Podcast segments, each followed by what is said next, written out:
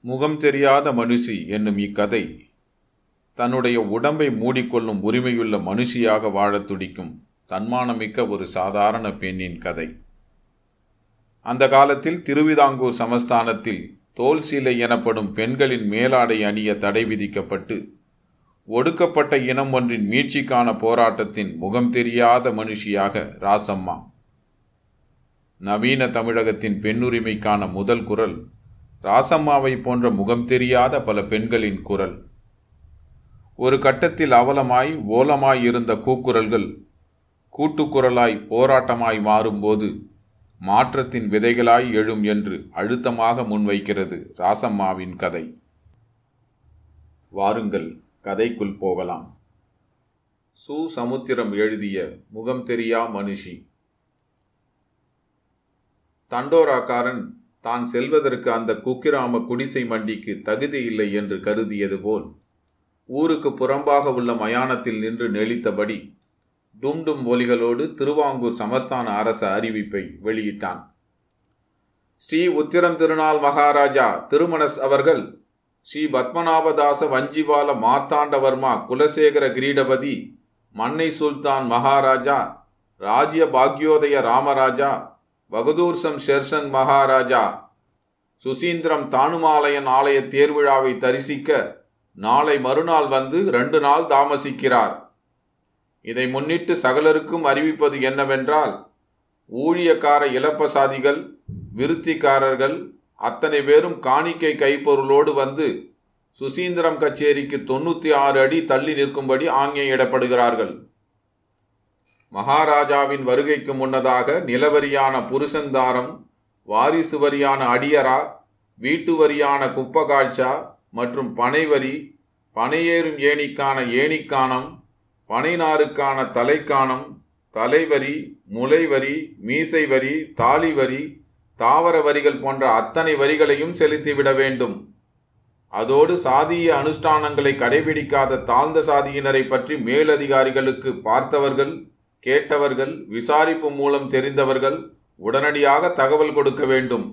இவற்றை மீறும் பட்சத்தில் இந்த தகவல்களை சொல்லாதவர்களுக்கும் சிறைச்சேதம் உட்பட எந்தவிதமான தண்டனையும் வழங்கப்படும் என்று தெரிவிக்கப்படுகிறது.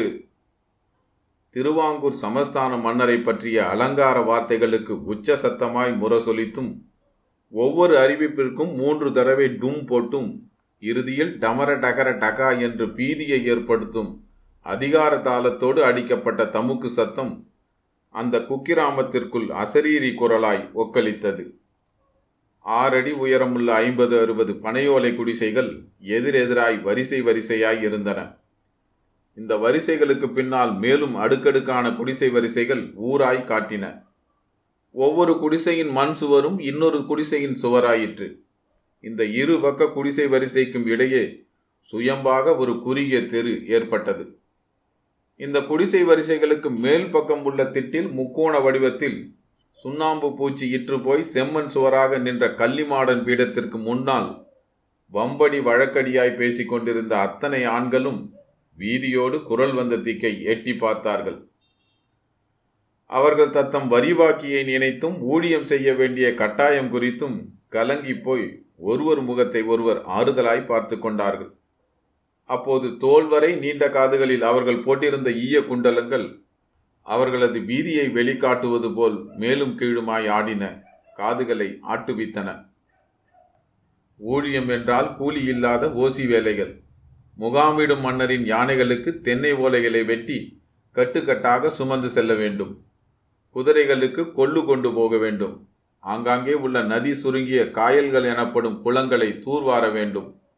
மன்னரின் பரிவாரங்களுக்கு தேங்காய்கள் நுங்குகள் பனங்கிழங்குகள் பயிர் வகைகள் முதலியவற்றை காணிக்கையாக்க வேண்டும். உப்பளங்களிலிருந்து உப்பு மூட்டைகளை சுமந்து போக வேண்டும். ஊட்டுப்புறை எனப்படும் சத்திரங்களுக்கு விறகு வெட்டி கொடுக்க வேண்டும். குடியான்கள் வண்டி வாகனங்களையும் உழவு மாடுகளையும் அதிகார கச்சேரியில் ஒப்படைக்க வேண்டும். இப்படி இலப்பசாதிகளுக்காக விதிக்கப்பட்ட நூற்றி இருபது ஊழியங்களில் பாதியையாவது மகாராஜாவின் வருகையின் போது செய்தாக வேண்டும். இல்லை என்றால் சிரச்சேதம்தான். ஆனாலும் இவர்களுக்கு கூலி கிடையாது.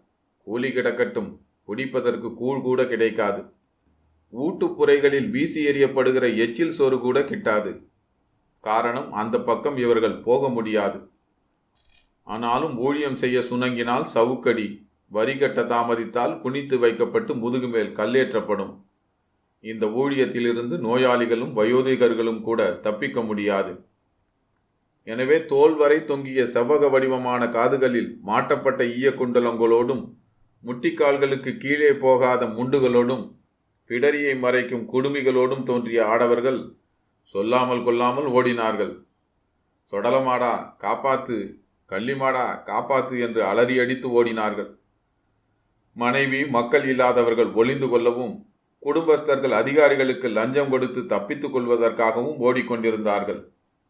இந்த ஓட்டத்தினால் அந்த பனையோலை குடிசை பகுதி காலடி தமுக்கமாக ஓலமிட்ட போது அந்த தெருவில் ஆங்காங்கே பேசிக்கொண்டும் திருவுரலில் கேழ்வரகு அரைத்து கொண்டும் உரலில் சோளத்தை உலக்கையால் இடித்து கொண்டும் ஒருவருக்கொருவர் பேசிக்கொண்டே வேலையாற்றிய பெண்கள் பனிக்கருவிகளை கைவிட்டுவிட்டு ஒன்று திரண்டார்கள்.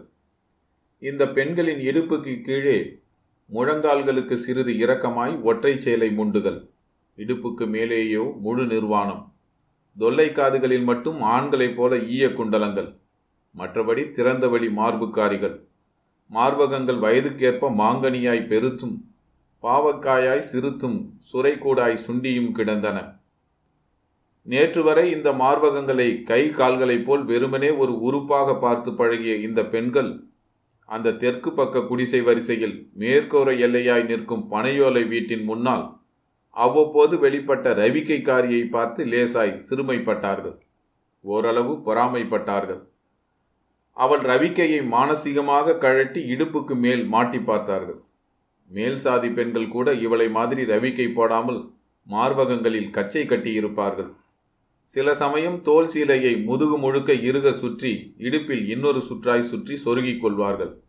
ஆனால் இவளோ தோள்களின் இரு பக்கமும் டக்கு டக்கான துணிப்பூக்களோடு மார்பகத்திற்கும் கீழே போன அந்த சட்டைக்கு மேலே வரி வரியாய் சுற்றிய கண்டாங்கி சேலையோடு நிற்கிறாள். கேட்டால் ரவிக்கை என்கிறாள். எங்கள் ஊர் பழக்கம் என்கிறாள். நீங்களும் போட்டுக்கணும் என்கிறாள். ஒருத்திக்கு தாலியை விட இதுதான் முக்கியம் என்கிறாள். இவளோடு சேருவது எலியும் தவளையும் கூட்டு சேர்ந்த கதைதான். அந்த தண்டோராவிற்கு முன்பு வரை அந்த ரவிக்கைக்கார இளம் பெண்ணை சுபதேவதையாய் அதிசயித்து பார்த்த பெண்கள் இப்போது கோபம் கோபமாய் பார்த்தார்கள். பயத்தால் ஏற்பட்ட கோபம். சரியான சிமிட்டாக்காரி. இவள் இப்படி போட்டு இருக்கிறதை ஏமான்கு கிட்ட சொல்லாட்டா நம்ம பாடி கிரிச்சானுக்கு மறிச்சான் ஆயிடும் அவள்கிட்ட இப்பயே போய் மேல் சட்டையை கழட்டி தோல் சிலையை தூக்கி எரிய செய்யணும். இல்லாட்டா நம்ம தலைமுடிக்குள்ள உலக்கைய விட்டு அதில் தலைமுடியை சுத்தோ சுத்துன்னு சுற்றி குனிய வச்சு முதுகில் பாறாங்கல்ல ஏற்றுவாங்க சாதி பழக்கத்துக்கு தகாதபடி உடுப்பு போட்ட இவளும் ஒரு பொம்பளையா? இந்த ஊருக்கே பெரிய அவமானம். இவளை விடப்படாது. அந்த முண்டு சேலை பெண்கள் ரவிக்கை பெண்ணை நெருங்கிய போது அவள் ஒரு சிரட்டையில் கறிக்கட்டைகளை போட்டு கண்ணாடி சீசாவில் இருந்து சீமை எண்ணெயை லேசாய் ஊற்றி தீப்பற்ற வைத்து தீமூட்டி குழலால் ஊதினாள்.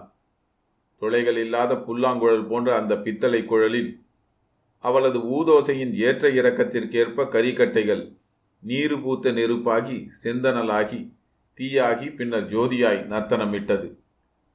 அந்த பெண்கள் அவள் ஊதி முடிக்கட்டும் என்று காத்திருந்தார்கள். அவள் நிமிர்ந்தபோது ஏனோ பேச முடியவில்லை. அவள் கண்களின் அழுத்தமும் தொய்வில்லாத பட்டறை சட்டம் போன்ற உடம்பும் அழகுக்கு அழகு சேர்க்கும் ரவிக்கையும் கம்பீரப்படுத்தும் முந்தானையும் சிவப்பழகிற்கு அரைகூவல் விடுக்கும் கருப்பழகும் அவர்கள் நாக்குகளை கட்டி போட்டன. இதற்குள் குடிசை வீட்டுக்குள் இருந்து பதநீர் பானையை தூக்கி கொண்டு வந்த மாமியார் பூமாரி வீட்டு முற்றத்தில் முக்கோணமாய் பதிக்கப்பட்ட கல்லடுப்பிற்கு மேல் பானையை வைத்தாள். அந்த அடுப்பின் அடிவாரத்திற்குள் ஏற்கனவே திணிக்கப்பட்ட கீறி போட்ட பனைமட்டைகளையும் சுள்ளி விறகுகளையும் சேர்த்து பிடித்து அடுப்புக்குள்ளேயே ஒரு தட்டு தட்டினாள். பிறகு ரவிக்கைக்கார மருமகளிடமிருந்து பாதி கருகிப்போன சிரட்டையோடு நெருப்பு துண்டங்களை வாங்கி அடுப்புக்குள் போட்டு தீமூட்டி குழலால் ஊதினாள். நெருப்பு பற்றியதும் தொடைகளில் கை கால்களை ஊன்றி எழுந்து அந்த பெண்களை ஏறிட்டு பார்த்தாள். மருமகள் அருகே உள்ள மாட்டுத் தொழுவத்தில் கட்டப்பட்ட மூன்று மாடுகளுக்கும் ஒரு கன்றுக்குட்டிக்கும் வைக்கோலை சமச்சீராய் வைத்தாள். பிறகு கருஞ்சிவப்பான கன்றுக்குட்டியின் முதுகை தடவி விட்டாள் அந்த குட்டி முதுகை பம்ம வைத்து அவள் முகத்தை முகர்ந்தபோது இடம் தெரியா ஊரில் இடறி விழுந்த துக்கத்தை மறந்தாள். அந்த பெண்களுக்கு எடுத்த எடுப்பிலேயே ரவிக்கைக்காரியை விமரிசிக்க மனமில்லை. நீ கேளு நீயே கேளு என்பது மாதிரி ஒவ்வொருத்தையும் மற்றவர்களின் முகத்தை பார்த்தபோது ஒரு நடுத்தர வயது பெண் பூமாரி கிழவியிடம் பீடிகை போட்டாள். பணவில விடிலில பயணியை காய்க்காம இங்கே எதுக்காக காய்க்க சித்தி? உன் காது செவிடா தமுக்கு சத்தம் கேட்கல விலையில பயணி காய்ச்சா சிரட்டை கூட மிஞ்சாது. யானை போன கரும்பு தோட்டமாவது கொஞ்சம் நஞ்சம் ஒப்பேறும். ஆனால் மவராசா பரிவார பயலுக போன இடத்துல புல்லு கூட மலைக்காத. கன்றுக்குட்டியின் முதுகை தடவி விட்டபடியே மாமியார் சொல்வதை அதிசயமாய் கேட்பது போல முகத்தை அண்ணாந்து வைத்த ரவிக்கை காதி அந்த பெண்களின் அம்மன மார்பகங்களை அருவருப்பாகவும் பின்னர் அனுதாபமாகவும் பார்த்து முகம் சுழித்தபோது ஒரு முன்கோபி பெண் முரட்டுத்தனமாக கிழவியை சீண்டினாள். தண்டோரா சத்தம் வயசான உனக்கு கேட்கும்போது எங்களுக்கு கேட்காதா? சாதி அனுஷ்டானத்தை விட்டோம்னா மாறுகால் மாறுகை வாங்கிடுவாவ. பேசாம உன் மருமவளை எங்களை மாதிரி மேல் துளி இல்லாமல் நிற்க சொல்லு. கச்சேரியில் போய் நாங்களே சொல்லும்படியா வச்சுவிடாத ரவிக்கைக்காரி அவர்களை சுட்டரித்து பார்த்தபோது பூமாரி கிழவி மன்றாடினாள். காலங்காலமாக இந்த மாதிரி சட்டை போட்டிருக்காளாம். இப்படி போடுறது அவ ஊர் பழக்கமா? உங்கள் சேலையை களைஞ்சா உங்களுக்கு எப்படி இருக்குமோ? அப்படி மேல் சட்டையை கழட்டுனா அவளுக்கும் இருக்குமா? அதை கழட்டுறதுக்கு கூச்சப்படுறா. இந்த சட்டம்பி பையா அதான் என் மாமன் இவளை எப்படியோ மசக்கி கூட்டி வந்துட்டான். ரெண்டு நாளைக்கு விட்டு பிடிச்சா சரியாயிடும். என்ன செய்யறது? ரோசக்காரியா இருக்கா? நம்ம சாதி பொம்பளைகளுக்கு ரோசம் கூடாதாச்சு ஏன் கூடாது? அப்படின்னா சீலையும் அவுத்து போடுங்களா? இந்த பாரு ஆச்சி வயசானவன்னு பாவம் பார்க்கும். இல்லாட்டா கச்சேரிக்கு போக அதிக நேரம் ஆகாது. வேணும்னா ஒன்று செய். மவராசா வரும்போது மேல் சாதி பொண்ணுங்களை சீவி சிங்காரிச்சு கொப்பு சரடு தலை சுற்றி தண்டை சதங்க வளையல் காப்பு காசு மாலை கண்டி மாலை போட்டு மாடத்தில் நிறுத்தி மவராசா பார்வையில் பட வச்சு அவர் அவளுவலை கூடாரத்தில் அனுபவிச்சுட்டு இருபது கொட்டை விதப்பாட்டை அம்மச்சு குணமாக கொடுக்குற மாதிரி மேல் சாதிக்காரி மாதிரியே தெரிகிறவன் மருமவளை அலங்காரம் பண்ணி மவராசா வர வழி பக்கம் நிறுத்து. இவளையும் தூக்கிட்டு போவார். இருபத்தோரு கோட்டை வித பாட்டையும் தருவார். பேசுகிறா பாரு பேச்சு. பூமாரி பத்திரகாளியானாள் இப்படி அவள் கோவப்பட்டு அந்த பெண்கள் பார்த்தது இல்லை. நாக்க அறுத்து விடுவேன் என்ன பேச்சடி பேசுகிற எந்த சாதியையும் உன்ன மாதிரி மட்டமாக நினையாத. நான் சின்ன பிள்ளையா இருக்கும்போது இவருக்கு முந்தின மாவராசா இந்த பக்கம் வந்தார். ஒரு பொண்ணோட ஆறடி நீள தலைமுடியை பார்த்துட்டு மயங்கி போனார். சேவர்களை கூப்பிட்டு அந்த பொண்ணை கண்டுபிடிக்க சொன்னார். அவங்களும் கண்டுபிடிச்சு அந்த பொண்ணுக்கு பல்லக்கு நகை நட்டு கொண்டு வந்து மவராசா கிட்ட வர சொன்னாங்க. ஆனால் அந்த மவராசி அவ செத்தும் தெய்வமாக நிற்க தங்கரளி கொட்டையை அரைச்சி குடிச்சு தன்னையே கொண்டுக்கிட்டா இதை மாதிரி தான் ஏன் மருமவளும் வந்த வழியை பார்த்து போங்கடி. இப்போல்லாம் பல இடத்துல நம்மோட பெண்டுக மேல் சட்டை போட்டு ராந்திராளுவ. இவள் இப்படி செய்கிறதுல என்ன தப்பு? நீங்கள் இவளை மாதிரி செய்யாமல் இருக்கிறது தான் தப்பு. சரி எங்களையும் ஒரு வழி பண்ண பார்க்க உன் பாடு உன் மருமவ பாடு சர்க்கார் பாடு. அப்படி நாம் விட முடியுமா? காரியக்கார ஆளுக வந்தால் நம்ம முதுகுலையும் கல்லேறுமே. கண்ணால் கண்டதை சொல்லணும்னு தமுக்குக்காரன் சொல்லிட்டு போயிருக்கானே.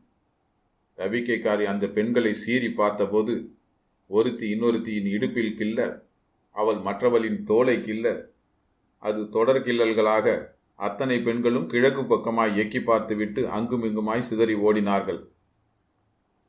அங்கிருந்து பத்து பதினைந்து ஏவலாட்கள் புடைசூழ வந்த வலிய கணக்கெழுத்து வேலப்பனும் மணியம் கச்சேரி தானுலிங்கமும் தங்கள் பக்கமாய் ஓடி வந்த பெண்களை சவுக்காலும் பிறம்பாலும் விளையாட்டாக விளாசினார்கள்.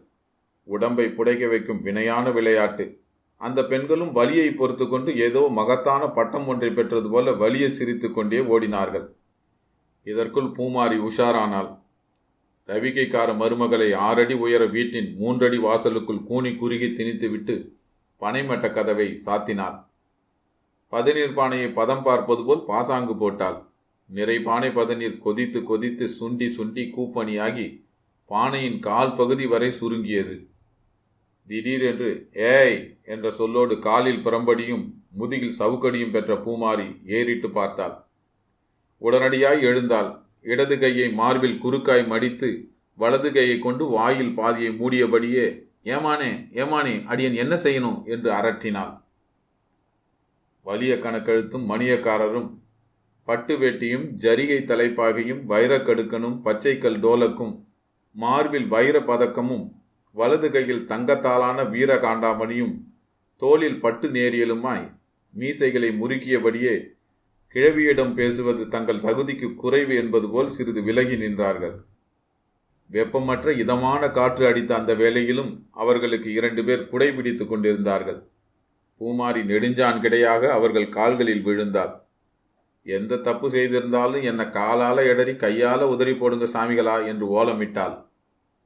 இதற்குள் வலிய கணக்கெழுத்து பனையோலை சுவடிகளில் ஒன்றை எடுத்து ஏவலால் ஒருவனிடம் கிசுகிசுத்தார். அந்த ஏவலாளி பூமாரியிடம் எதிர்ப்பாளியாய் கேட்டான். ஏ கிழவி நீ குப்பாச்சா கட்டல? பனையிற கட்டல? ஏனி பானம் கொடுக்கல? உன் மனசில் என்னடா நினச்சிக்கிட்ட?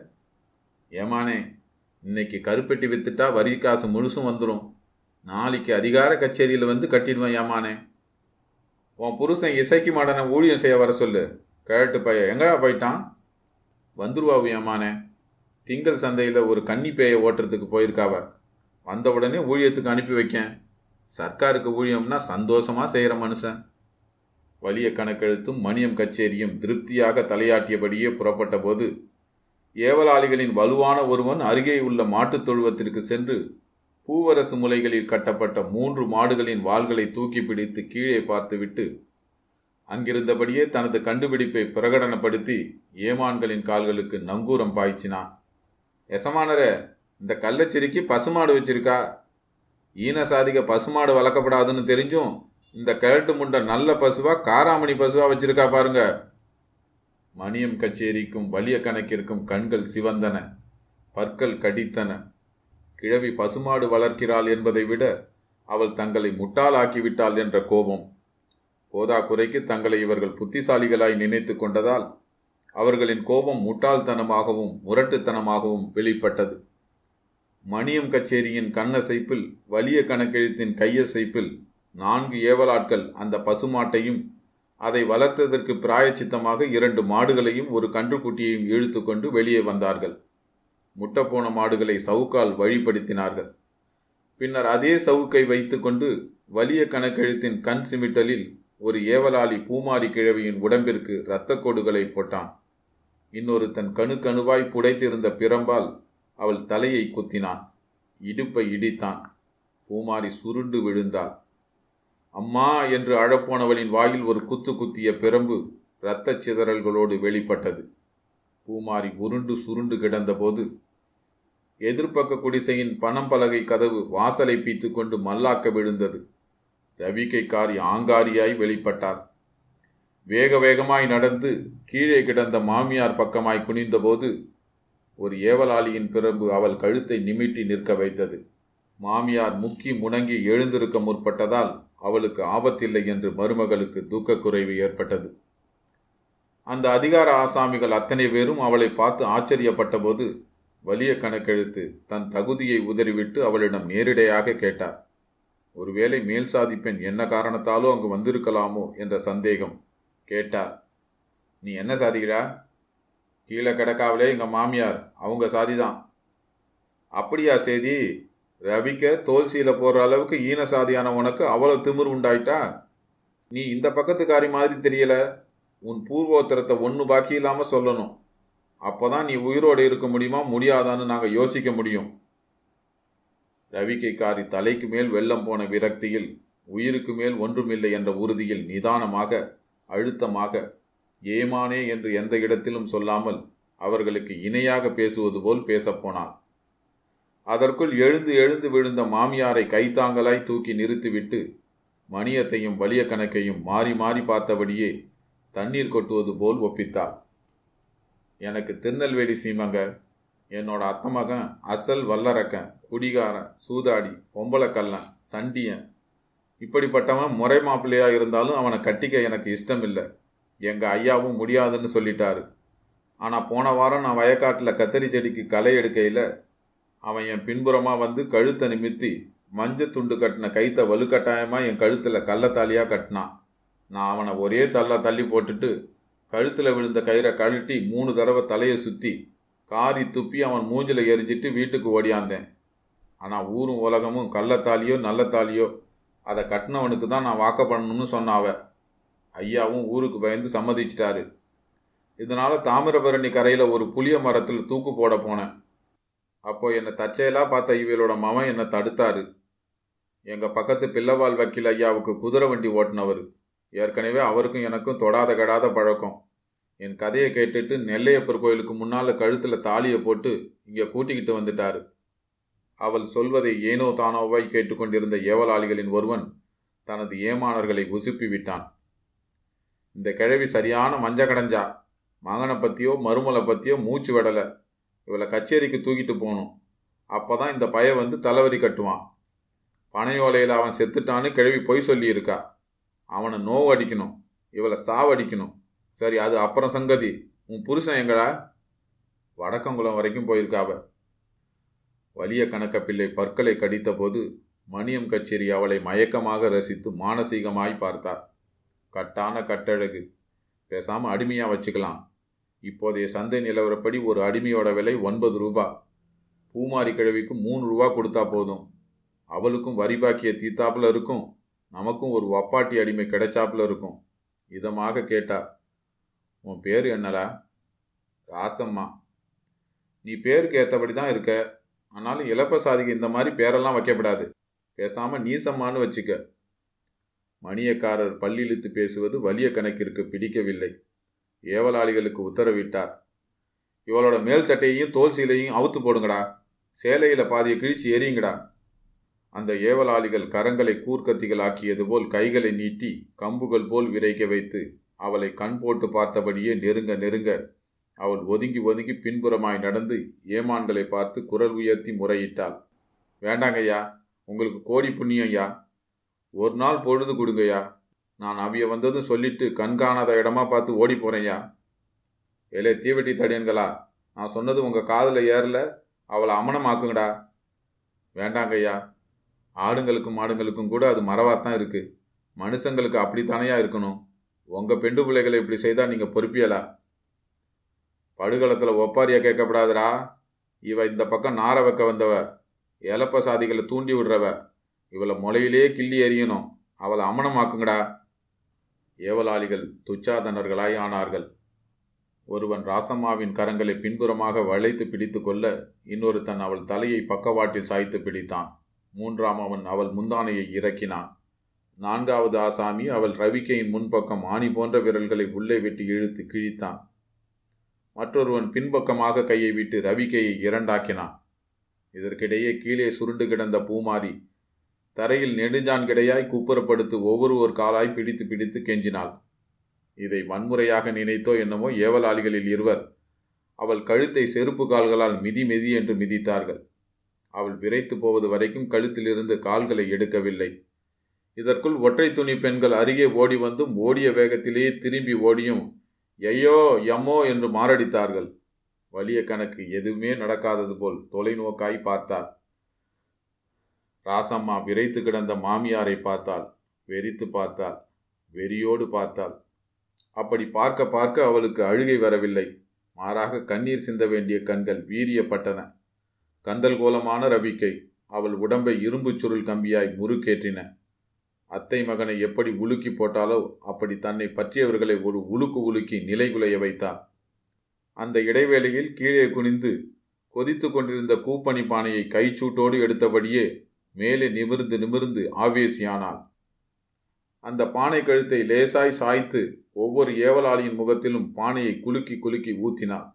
அத்தனை ஏவலாளிகளும் மரண்டு மிரண்டு கூக்குரலிட்டு அங்குமிங்குமாய் ஓடியபோது கூப்பணி மண்டி கிடந்த பானையை தலைக்கு மேல் கொண்டு போய் இரட்டை தலை உருவங்களாய் நின்ற வலிய கணக்கின் மீதும் மணிய கச்சேரியின் மீதும் குறிவாய்த்து ஊற்றிவிட்டு அந்த பானையை அவர்கள் முகங்களில் வீசி அடித்தார் அவர்கள் தலையில் கூப்பணி திரண்டு கண்களுக்குள் நீர்வீழ்ச்சியாய் விழுந்து கொண்டிருந்தது. அந்த அதிகாரிகளும் ஏவல் பூதங்களாக வந்தவர்களும் வெட்கத்தை விட்டு ஐயோ அம்மா என்று கதறினார்கள். வலி பொறுக்க முடியாமல் அங்குமிங்குமாய் துள்ளினார்கள். அதே சமயம் அவளை பிடிங்க பிடிங்க என்று ஓலமிட்டார்கள். ஓலமிட்ட வாய்க்குள் கூப்பணி கூழ் ஊடுருவி நாக்குகளை சுட்டரித்ததுதான் மிச்சம். ராசம்மா மேற்கோர தொழுவத்தை ஊடுருவி இன்னொரு குடிசை வரியின் இடுக்கு வழியாக ஓடி ஒரு எருக்குழியை தாண்டி ஒரு வீட்டின் செருவையை தாண்டினாள். அப்போது பிடிங்க பிடிங்க என்ற சத்தம் அடுத்த பக்கத்து அடுக்கு குடிசை வரிசையிலும் எதிரொலித்தது. நடந்ததை நேரில் பார்த்த பெண்கள் ராசாத்தியை பிடிப்பது போல் பாவலா செய்து சீக்கிரமாக போகும்படி கனசைத்தார்கள். ஊருக்கு வெளியே வந்து குதிகால் பாய்ச்சலில் ஓடி காலங்காலமாய் ஓடிக்கொண்டிருக்கும் பழையாற்றுக்குள் ராசம்மா இறங்கினாள். வடக்கு மலையில் உற்பத்தியாகி நாஞ்சில் நாடு முழுக்க கிழக்கு கடல் நோக்கி நெடுநீளமாக பாயும் அந்த ஆறு அவள் முட்டிக்கால்கள் வரை வியாபித்து அவளை சில்லிடச் செய்தது. ராசாத்தி சிறிது நிதானித்தாள். கரிகாலனின் காவிரி கல்லணையைப் போல் எந்த காலத்திலும் வலுவாக கட்டப்பட்ட அந்த ஆற்றின் கல்பாலத்தின் அடிவார தூண்கள் ஒன்றில் அப்படியே சாய்ந்து ஆசுவாசப்படுத்தி கொண்டாள். சாலை பக்கம் ஈட்டியும் வேல்கம்புமாய் ஆட்கள் ஓடி வருவது கண்ணுக்கு தெரியவில்லை என்றாலும் காதுக்கு கேட்டது. ராசம்மா நதியோர தாலை மடல்களுக்குள் தவழ்ந்து தவழ்ந்து நாணல் செடிகளின் நடுவே பாய்ந்து ஓணான் செடி குவியல்களுக்குள் உட்புகந்து பூனிக்குருவிகளும் வால்குருவிகளும் பயந்து பறக்க காட்டுப்பூனைகள் மரங்களுக்கு தாவ பத்து பனிரெண்டு மைல் தூரம் ஆமையாகவும் முயலாகவும் அணில் பாய்ச்சலாகவும் நகர்ந்தும் தவழ்ந்தும் தாவியும் போய்க் கொண்டிருந்தவள் களைப்பு மேலிட்டு மூச்சு முட்டிய போது ஓரிடத்தில் கரையேறினாள். எங்கே போவது? என்று புரியாமல் அவள் மலங்க மலங்க விழித்தாள். இயல்பான உயிர் பயம். அவளை நான்கு பக்கமும் திரும்ப வைத்தது. தற்செயலாக அந்த பக்கமாக வந்தவர்களை பார்த்து பயத்தை பயமுறுத்தலாக்குவது போல் கைகளையே ஆயுதங்களாய் வளைத்து பற்களை வெளிப்படுத்தி முள்மரமாய் நின்றாள். காரணமும் புரியவில்லை காரியமும் தெரியவில்லை. மயக்கமா கிறக்கமா மரணமா அப்போதைய பிறப்பா ஆடி அடங்கிய வாழ்வா அவளுக்கு ஒன்றும் தெரியவில்லை.